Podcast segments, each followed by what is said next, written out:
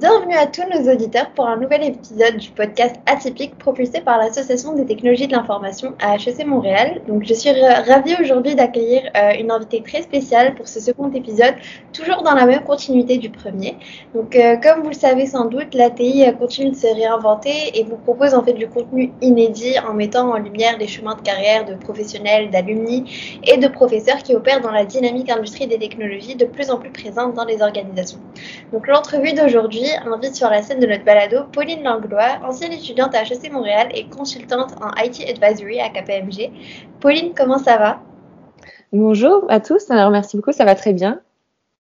Je te remercie pour, euh, de t'être rendu disponible aujourd'hui et d'autant plus que ça nous fait plaisir en fait de te recevoir pour que tu puisses un peu nous délivrer euh, en détail un aperçu de ton parcours, mais aussi euh, inspirer le public étudiant qui nous écoute vers la carrière que tu as entreprise. Donc, donc je pense qu'on peut procéder en fait aux questions.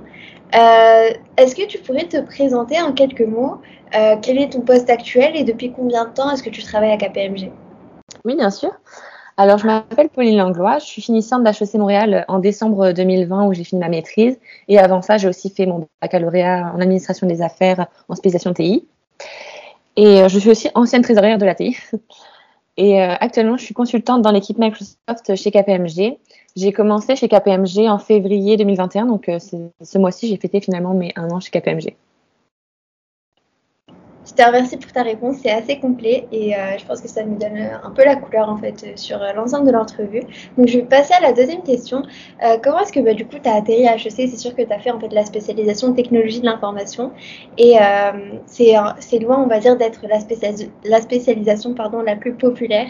Donc pourquoi avoir choisi justement cette spécialisation? Est-ce que tu peux nous en dire plus en fait sur ton cheminement académique au bac mais aussi à la MSC Parce qu'il me semble que tu as aussi fait une MSC en transformation numérique et puis, euh, comment est-ce que tu as su que euh, justement les TI correspondaient à tes intérêts? Oui, bien sûr. Alors, après avoir fait finalement toute ma scolarité en France, j'ai décidé vers 18 ans que j'avais envie de changer d'horizon, découvrir peut-être une nouvelle culture. Donc, une fois que j'ai eu mon baccalauréat français en, poche, j'ai décidé de venir à Montréal. Et c'est là que j'ai commencé mon baccalauréat en administration à HEC, où j'ai choisi la spécialisation TI. Donc, en fait, j'ai toujours aimé, euh, été attirée par tout ce qui était les technologies avant ça. Donc j'avais évidemment un grand intérêt pour cette spécialisation, pardon. Mais j'hésitais aussi à la mixer finalement avec l'aspect euh, finance. Mais comme j'ai fait mon cours de finance en, échange, j'ai décidé que j'allais juste y aller avec le TI. Puis finalement, je regrette absolument pas parce que j'ai adoré ça. Et j'ai tellement aimé ça que j'ai même décidé finalement de continuer à la maîtrise en transformation numérique aussi à HEC, juste après mon bac. Donc, euh, ça, c'est vraiment 100% TI. Puis, euh, c'est vraiment euh, ce que j'ai, ce que j'aimais, puisque finalement, ça a confirmé mes choix. Et euh, donc, j'ai aussi longuement, finalement, hésité entre me lancer directement sur le marché du travail après mon bac ou finalement revenir, euh, et puis finalement revenir à la maîtrise plus tard, ou alors directement faire ma maîtrise. Et puis, j'avais peur de pas vouloir y revenir euh, en prenant, en aimant finalement le confort de travailler, tout ça.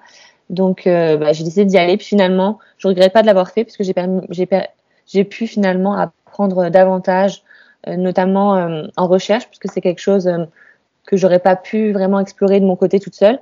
Et le fait d'avoir appris euh, énormément de connaissances en TI, euh, bah, plus approfondi sur la recherche, pour après aller dans le marché du travail, je pense que c'était un gros plus et je suis très contente euh, d'avoir fait ça. Et ce que j'aime beaucoup aussi des TI, c'est que j'ai pu et que j'ai pu vraiment retrouver dans mes cours, autant théorique que peut-être un peu plus pratique avec les IRP, ça a été l'impact que les technologies peuvent avoir dans le monde, notamment sur l'optimisation des processus.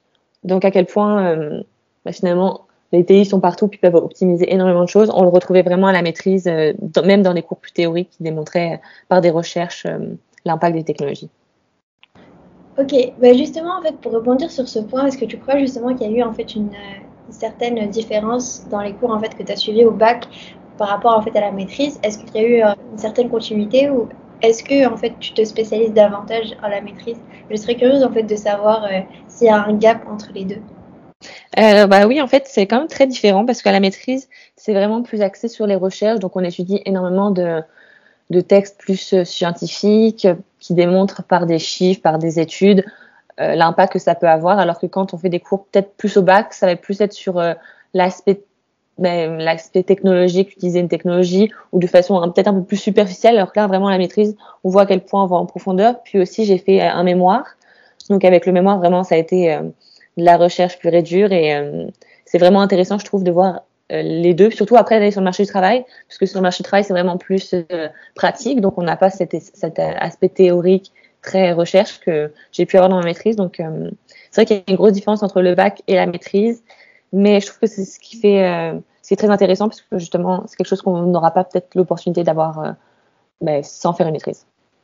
Oui, bah, en fait, je pense que de ce que je retiens en fait de, de, ce que tu viens de dire, c'est que justement, ça reste quand même en fait dans la continuité. Je pense que le bac et la MSC, enfin, euh, enfin demeurent un, peu dans, dans, la même atmosphère. Et puis, enfin, comme tu as dit, peut-être que en fait la MSC se distingue un peu avec euh, bah, du coup les projets de recherche. Et puis, enfin, je pense que comme tu l'as vu, bah, peut-être que en fait la transformation numérique, c'est beaucoup plus manifesté en fait quand tu es arrivé euh, sur le marché du travail.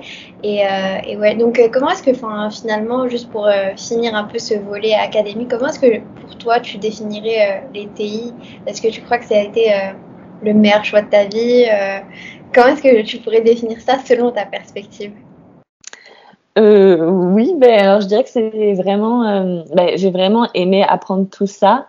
Et surtout, ce qu'on voit, c'est que dans le monde actuel, les TI sont partout, ça, ça vraiment ça augmente de jour en jour à quel point les, organisations s'impliquent euh, à, justement euh, investir là-dedans.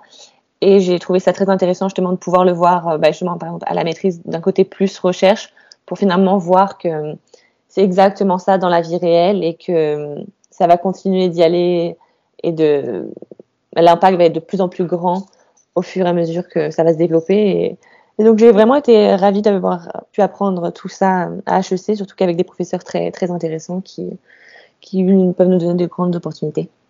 Oui, certainement. Euh, du coup, bah, en fait, je te remercie d'avoir un peu soulevé euh, tout ce point par rapport à ton cheminement académique. Et en fait, euh, bah, on en vient à la troisième question, qui est plus en fait par rapport à ton rôle aujourd'hui en tant que consultante en IT Advisory. c'est sûr que bah, du coup, ça fait un an que tu es à KPMG. Mais moi, en fait, j'aimerais savoir, vu que c'est un cabinet de consultation qui est quand même prépondérant, que ce soit en Amérique du Nord ou même dans le monde entier, à quoi ressemble un peu ton, ton day-to-day, ta routine en fait dans la peau d'une consultante en IT advisory spécialement parce que c'est sûr qu'en fait c'est un peu, un peu plus différent de, des postes de, consultation en management consulting qu'on connaît ou alors en risk advisory. C'est sûr que IT advisory, euh, on est beaucoup plus intrigué, interpellé, on ne sait pas vraiment euh, ce qui se passe en fait dans les coulisses et puis comment opère euh, justement enfin, cette ligne d'affaires dans laquelle tu travailles et comment ça fonctionne en fait au niveau des mandats. Oui, alors euh, je dirais, comme tout consultant, je dirais qu'il n'y a pas de journée classique dans ce métier. Mais ce qui est très intéressant justement, c'est le fait que la journée peut être composée de différentes tâches variées. Autant par exemple des meetings d'équipe que des meetings avec le client, ou même euh, du travail en autonomie sur des livrables, euh, même parfois de la formation. Donc c'est vraiment varié. Donc ça peut, par exemple dans mon cas, ça peut être aller dans le système et essayer de faire de la configuration, ou même faire plutôt de la recherche sur quelle fonctionnalité pourrait s'adapter. Donc c'est vraiment varié. Puis euh, bah, en ce moment c'est un peu du télétravail, mais ça reste qu'on travaille en équipe, donc euh, c'est vraiment très intéressant. Pour ce qui est de ma ligne de service, donc en gros dans Technology Consulting, il y a plusieurs lignes de service et euh, Microsoft, mon équipe, fait partie de Enterprise Solutions qui regroupe justement plusieurs solutions d'entreprise. Donc il y a Oracle, ServiceNow, Workday et Microsoft. Donc le fonctionnement de ces lignes est assez similaire, mais chacun a sa propre solution. Donc, on a l'opportunité, par exemple, de pouvoir travailler avec des différents outils de Microsoft, tant Power BI qu'Azure ou même euh, Dynamics 365 ERP. Donc, ça peut vraiment être du développement de solutions ou l'implantation d'une autre. Donc, euh, ça, ça fait qu'on a des mandats très euh, vastes, très différents. Donc, dans mon cas, comme je travaille plus avec des mandats d'implantation d'ERP, il s'agit vraiment de mandats qui vont être un peu plus longs, mais encore une fois, ça peut varier d'un client à un autre. Et euh, nos mandats aussi sont vraiment dans différentes industries, autant bancaires, assurances, mais aussi par exemple le gouvernement. Donc euh, c'est très diversifié, c'est ça qui est, qui est très intéressant, je trouve. Je te remercie d'avoir donné quand même un aperçu assez vaste en fait, parce que c'est sûr que bah, du coup, pour nous en fait, les TI, d'un regard extérieur, enfin moi je, parle pour moi, mais j'imagine que bah, du coup, la plupart des étudiants peut-être partagent mon, opinion. Euh, c'est que bah, du coup, on a l'impression que les technologies de l'information, c'est vraiment en fait de l'architecture d'entreprise et puis ça s'arrête vraiment aux organisations, mais c'est sûr que quand tu nous dis en fait que vous touchez même des clients gouvernementaux ou euh, autres en fait que, les organisations qu'on connaît traditionnellement, euh, c'est sûr que du coup, ça nous donne une perspective différente. Et puis, enfin, je te remercie de, nous avoir quand même donné une, description assez, euh, assez concise et bien claire.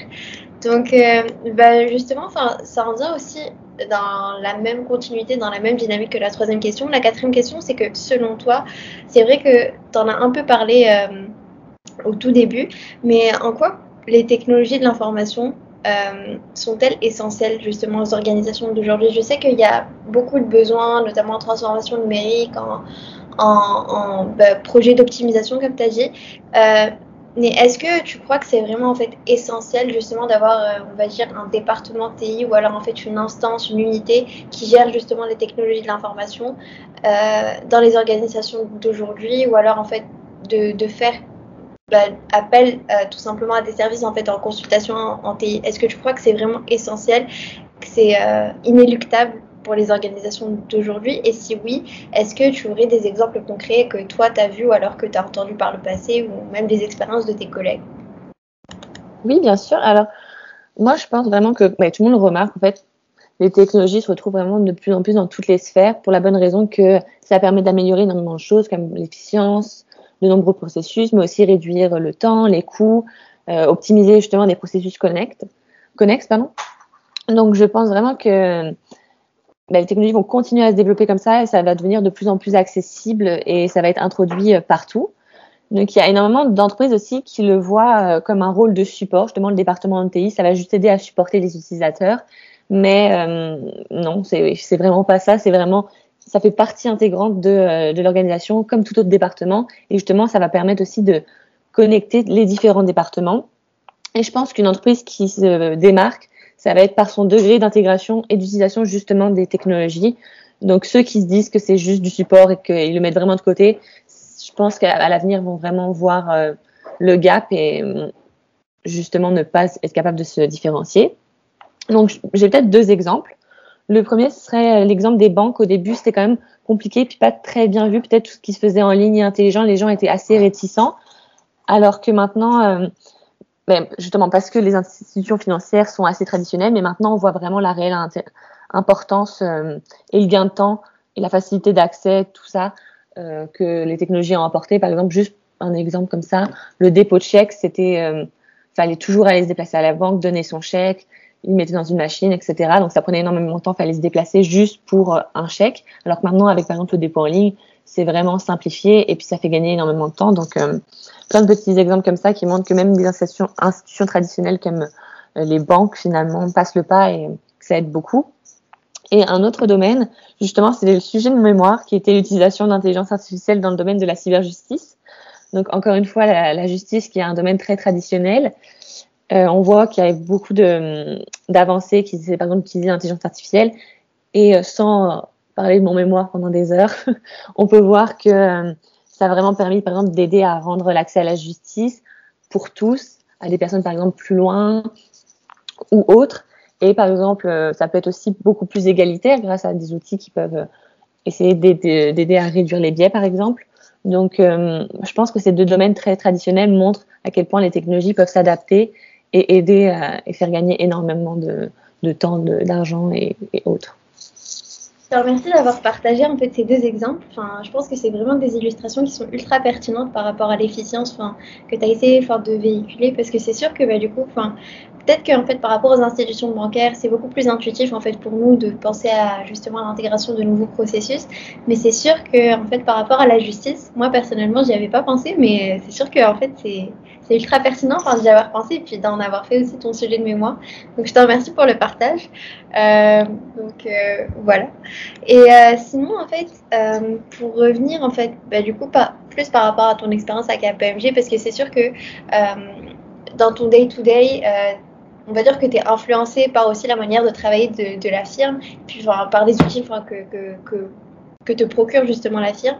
Euh, et en fait, moi, je serais curieuse en fait de savoir si tu as connu en fait un, défi professionnel ou si c'est le cas, c'était quoi, en quoi, euh, en quoi ça s'est réduit en fait ce, défi professionnel euh, depuis que tu as rejoint KPMG, comment tu as réussi justement à le surmonter?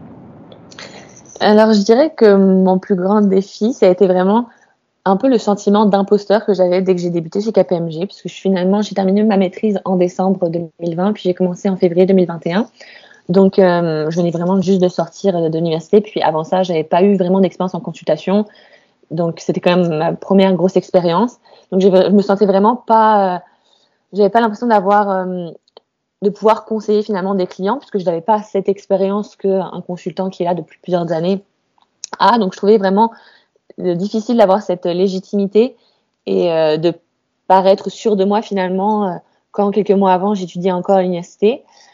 Donc, je dirais que c'était ça mon plus grand défi. Mais bien sûr, grâce à KPMG, aux différentes ressources, à mes collègues, puis aussi aux formations, tout ça, ça a été un défi finalement qui a été bien relevé. Puis ça s'est très bien passé avec les clients. Je les ai conseillés, ils n'ont jamais remis en, doute ce que je disais. Mais je pense que c'était vraiment au début compliqué de me dire, oh, mais enfin, je conseille quelqu'un, mais je, genre, je viens juste de commencer, ne connais pas grand-chose encore. Et, euh, et ouais, je dirais que c'était ça. Mais bien sûr, avec tout ce qu'il y a à notre disposition euh, chez KPMG, je trouve que ça s'est très bien fait. Puis finalement, tout s'est bien passé. bah, heureusement pour toi, mais je pense qu'en fait, justement, ce, sentiment d'imposteur, il est quand même assez commun que ce soit en fait dans le milieu professionnel ou alors le milieu, le milieu universitaire, surtout lorsqu'on est en fait à ses débuts, parce que on, a du mal en fait à trouver en fait sa position. Mais comme tu as dit je pense que quand on a en fait quand on s'entoure de, des bonnes personnes et quand on a vraiment une équipe stimulant des outils à notre disposition ça peut que bien aller. Et du coup par rapport aux formations est-ce que tu en as fait beaucoup et, si c'est le cas en fait est-ce que c'est vraiment beaucoup de formations techniques? Est-ce que tu as trouvé en fait qu'il y avait vraiment un décalage aussi par rapport à la maîtrise par rapport à tes cours que tu as que suivi beaucoup plus théoriques? Comment ça s'est passé à ce niveau-là? Alors KPMG met vraiment à disposition beaucoup d'outils et puis nous, euh, nous encourage beaucoup à justement faire des formations pour en apprendre beaucoup. Donc ça, c'est vraiment très, très cool. Et je dirais que euh, ben, j'ai fait énormément de formations sur euh, plus que les outils ERP justement parce que moi, avant ça, j'avais plus une expérience par exemple avec SAP. Donc je connaissais vraiment pas l'outil, le ERP finalement de, de Microsoft. Donc c'est des formations sur ça que j'ai fait, donc beaucoup plus théorique entre guillemets sur le système, essayer de comprendre le système, aller dans le système, tout ça. Donc, c'est vraiment plus des, formations ciblées Microsoft sur l'outil ERP. Mais encore une fois, ça dépend du domaine de chacun. Et KPMG, derrière nous, on peut vraiment accéder à toutes les formations qu'on veut. Il y a aussi des, euh, donc, on peut faire ça de notre côté en suivant des formations en ligne, tout ça, mais il y a aussi des professeurs qui peuvent donner des formations. en ce moment, c'est aussi en ligne, mais justement, tous ces outils sont mis à disposition par KPMG et ils nous encouragent beaucoup à le faire, donc c'est très intéressant. Et donc moi, c'est vraiment plus dans le cas des, des d'une technologie finalement que je maîtrisais pas et que euh, j'ai pu apprendre euh, par moi-même entre guillemets. Donc euh, c'est vraiment très intéressant. Ouais, c'est sûr que c'est super intéressant. Je te remercie de, de, nous avoir aussi partagé enfin, un peu la vue de la firme par rapport à ça. J'imagine que KPMG euh, reste aussi enfin, à l'affût des nouvelles technologies et upskill un peu enfin, aussi son effectif d'employés. Donc, euh, c'est vraiment cool. Euh, donc, on passe en fait à l'avant-dernière question. Ça passe vite, mais on, on, y est presque.